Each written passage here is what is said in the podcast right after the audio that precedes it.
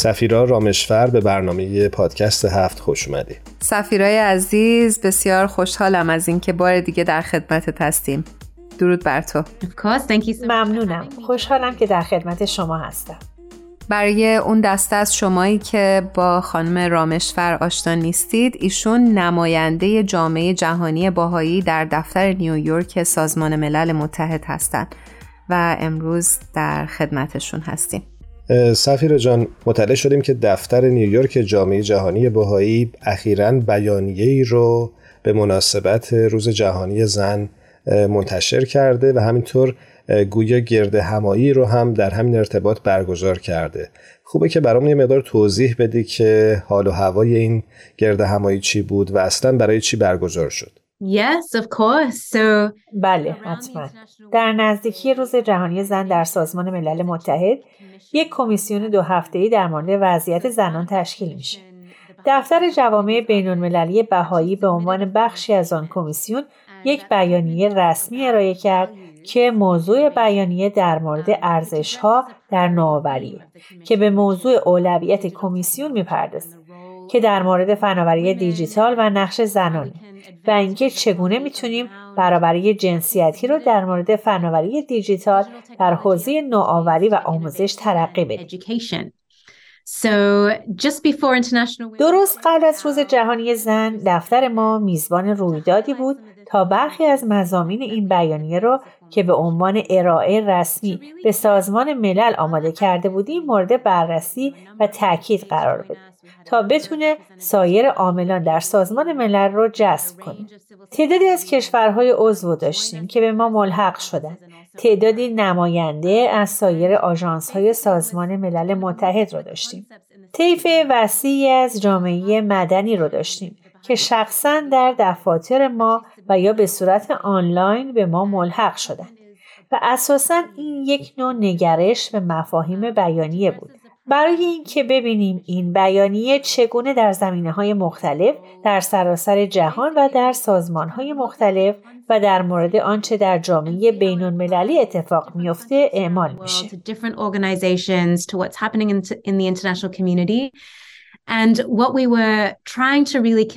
آنچه ما واقعا سعی کردیم در بیانیه منتقل کنیم این ایده ارزش هاست و اینکه چه نوع ارزش های زیربنای ساختار فعلی فناوری ماست و چه کسی فناوری رو انتخاب می‌کنه چه کسی اون رو طراحی می‌کنه و چگونه با فناوری درگیر هستیم چه مزایایی از اون حاصل شده و روش هایی که عملا تکنولوژی از طریق اونها تداوم پیدا می‌کنه.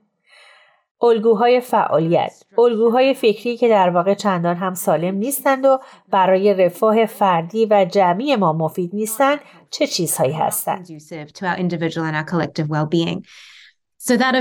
بنابراین آن رویداد در واقع یک بحث بسیار غنی بود. دیدگاه های متنوع زیادی به اشتراک گذاشته شد.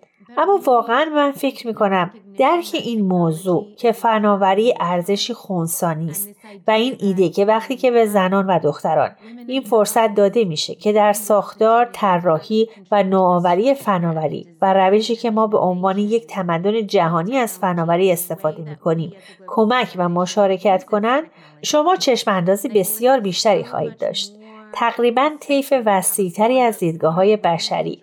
از تجربیات منحصر به فرد اونها از نیازهای اونها در استفاده از فناوری نوعی نفوذ در طراحی یک اتصال جهانی فرصتی که در حال حاضر با فناوری دیجیتال در اختیار داریم connectivity opportunity that we have right now with digital technology. So it was it was a really wonderful event. همینطور هم شد. این یک رویداد واقعا شگفت انگیز در مورد روز جهانی زن و کمیسیون وضعیت زنان بود.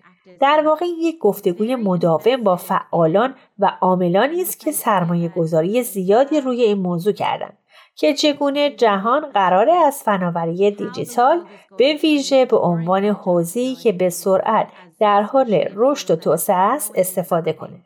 So rapidly. سفیر جان نیروهایی که الان در حوزه دیجیتال فعال هستند و به صورت مستقیم و غیر مستقیم بر هویت ما پیشرفت ما و اهدافمون در زندگی تاثیر می‌ذارن به نظرت کدوم ها هستن؟ بله. من فکر می کنم این یک سوال شگفت انگیز زیرا بسیاری از کارهای جامعه بهایی در راه جامعه سازی در سطح مردمی واقعا تلاش می کنند تا به این بخشای اصلی هویت ما به عنوان انسان به عنوان موجودات روحانی بپردازند از نظر پیشرفت چه چیزی برای خودمان متصور هستیم؟ هدف ما به صورت فردی و جمعی در زندگی چیست؟ و بسیاری از فرایند ساخت جامعه این سوالات عمیق رو بررسی می کنند و به اونها می پردازن که برای نحوه زندگی ما و انتخاب هایی که امروز انجام میدیم بسیار اساسی هستند. بنابراین وقتی به نوعی به زندگی موازی که در دنیای دیجیتال داریم نگاه می‌کنیم می‌تونیم ببینیم که مخصوصا نسل جوان و در حال رشد ما چقدر از نظر فناوری بسیار باهوشند در عصری بزرگ شدن که تلفن‌های خود رو همیشه به همراه دارن. اونها به طور مداوم از طریق دوستانشون به اینترنت متصل هستند هر اطلاعاتی که بخوان در دسترسشون هست. اما اونها در معرض چه نیروهایی هستند و روشی که فناوری دیجیتال بر اون اساس طراحی شده و به منصی ظهور می‌رسه می‌توان گفت مفهومی از فردگرایی مفاهیم مادیگرایی از نظر تبلیغات رو به ارمغان میاره. و آنچه شما از طریق رسانه های اجتماعی می‌بینید و تاثیراتی که به ویژه روی جوانان ما می‌گذاره واقعا انعکاسی از یک زندگیه که از نظر مادی و رویایی زیباست. و این تحریفات به ویژه از نظر فردگرایی و مادیگرایی منجر به تنهایی های زیادی شده particularly individualism and materialism has led to a lot of loneliness unfortunately for many people. متاسفانه برای بسیاری از افراد مسائل مربوط به سلامت روان رو به وجود آورده. در طول این کمیسیون در مورد وضعیت زنان میشنویم. وقتی در مورد سلامت و رفاه جوانان و به ویژه زنان جوان صحبت می کنیم با بسیاری از مسائل بهداشت روانی به دلیل استفاده بیش از حد از فناوری دیجیتال و کمبود روابط افراد روابط ما با خانواده هامون روابط با جوامعمون. احساس تعلق به دنیای آنالوگ و دنیای فیزیکی روبرو میشیم. و این بدان معنا نیست که فناوری دیجیتال نمی‌تونه اون کارها رو انجام بده. زیرا راه های زیادی وجود داره که از طریق اونها می‌تونیم به صورت آنلاین به هم متصل بشیم می‌تونیم چیزهایی را به صورت آنلاین بیاموزیم و می‌تونیم بخشی از جنبش ها باشیم و جزی از ارتباطات بسیار معنادار با مردم آنلاین باشیم. اما این باید با دنیای واقعی توازن داشته باشه و ما نمی‌تونیم تجربیات شخصی زنان و دختران را فراموش کنیم به ویژه در دنیای واقعی ما دائما در حال متعادل کردن مفاهیم پیشرفت و فرصتهایی در حوزه شغل و آموزش هستیم که از طریق فناوری های دیجیتال برای زنان و دختران مهیا میشه. همچنین باید از نیاز اونها به حفاظت و متاسفانه آزار و اذیت سایبری آگاه باشیم.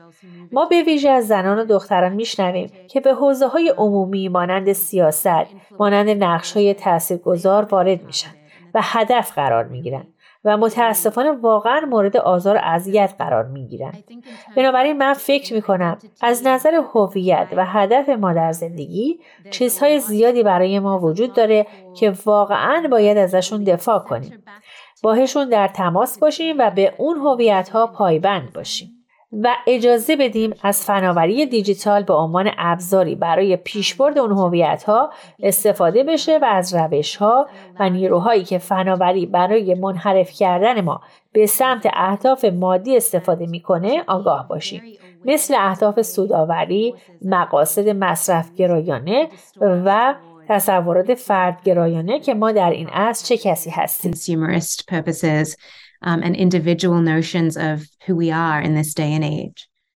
سفیر جان اشاره کردی به ریسک ها و چالش هایی که در زمینه تکنولوژی و فناوری وجود داره می‌خوام ازت بپرسم اگر حضور زنها و دخترها در این عرصه پررنگ تر بشه این بازیگران تازه چه توانایی ها و چه نگاه تازه رو می‌تونن همراه با خودشون وارد این عرصه بکنن بله این چیزیه که ما درباره اون بسیار شنیدیم به خصوص در این چند هفته گذشته اینه که روش هایی که زنان و دختران می‌تونن از طریق آن در طراحی فناوری و محتوا و مشارکت نقش داشته باشند و جوامی که می‌تونن به صورت آنلاین ایجاد کنن مشخصه. این جالبه زیرا بسیاری از طراحی فناوری دیجیتال در دست مردانه. در دست جمعیت خاصی از مردان به ویژه آمریکایی های شمالی. بنابراین من فکر می کنم استفاده از فناوری تنها به عنوان یک مکانیسم ایجاد سود رو باید به توانایی پاسخگویی به نیازها نیازهای خاص بقیه افراد بشر و برای نظر به دیدگاه ها و تجربیات شخصی و روش هایی که زنان و دختران در تعامل آنلاین دارند گسترش بدیم.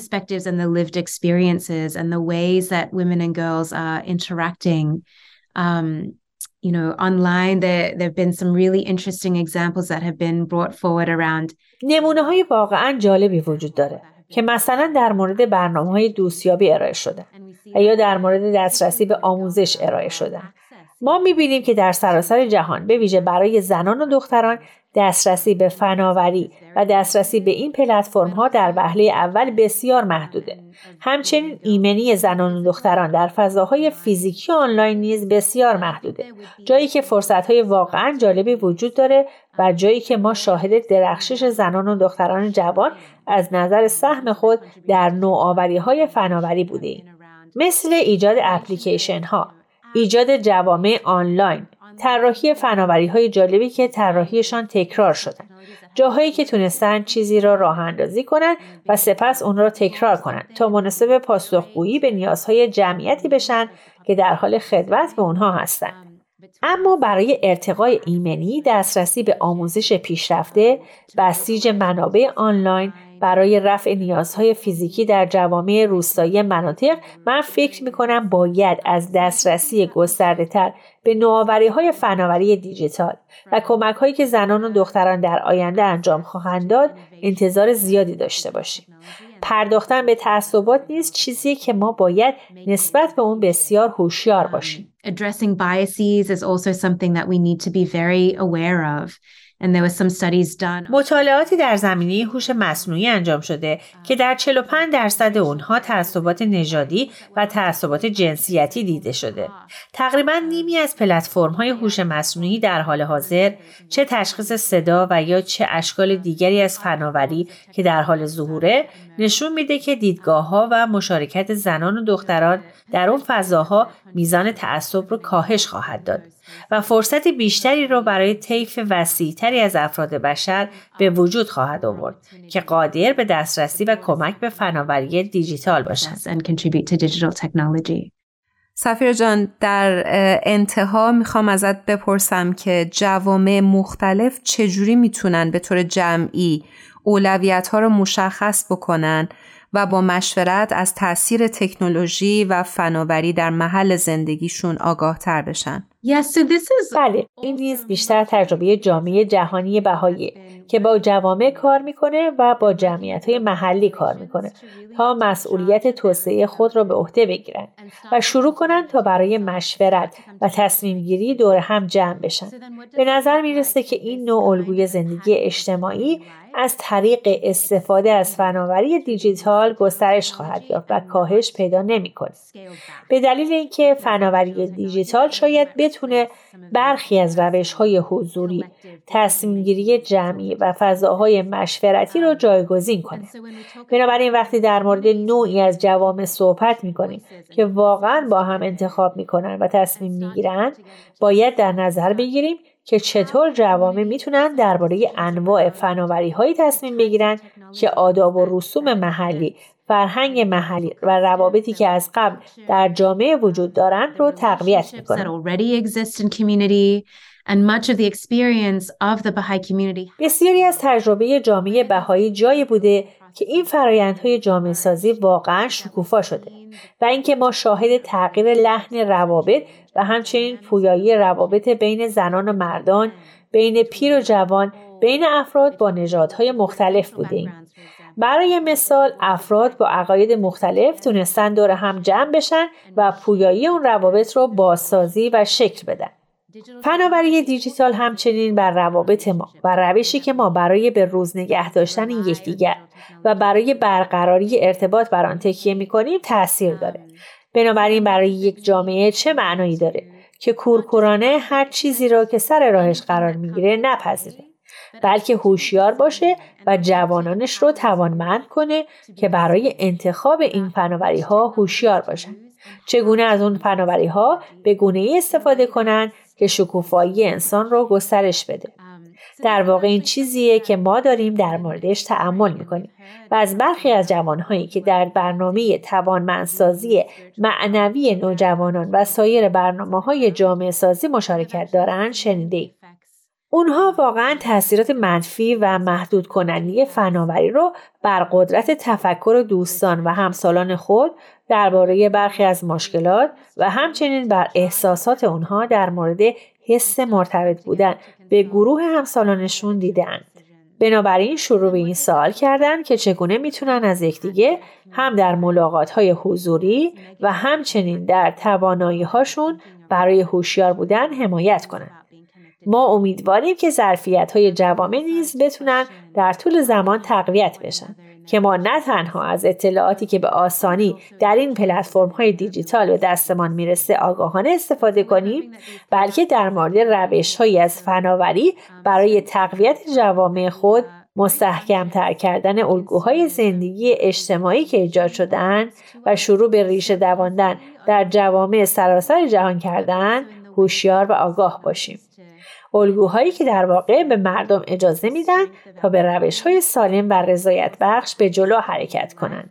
that have been established and that are starting to take root in communities around the world that actually allow people to move forward in healthy and fulfilling ways. ممنونم از اینکه امروز با ما بودی سفیرا جان وقت برنامه ما متاسفانه بیشتر از این اجازه نمیده که این صحبت رو ادامه بدیم امیدوارم هر جا هستی خوب و خوش باشی ممنونیم سفیر جان از اینکه دعوت ما رو پذیرفتی یک بار دیگه خدا نگهدارت باشه Of course, thank you so ممنون که منو دعوت کردید. باعث افتخارم بود که تونستم چند تا از کارهایی که در سازمان ملل انجام دادیم رو باهاتون به اشتراک بذارم.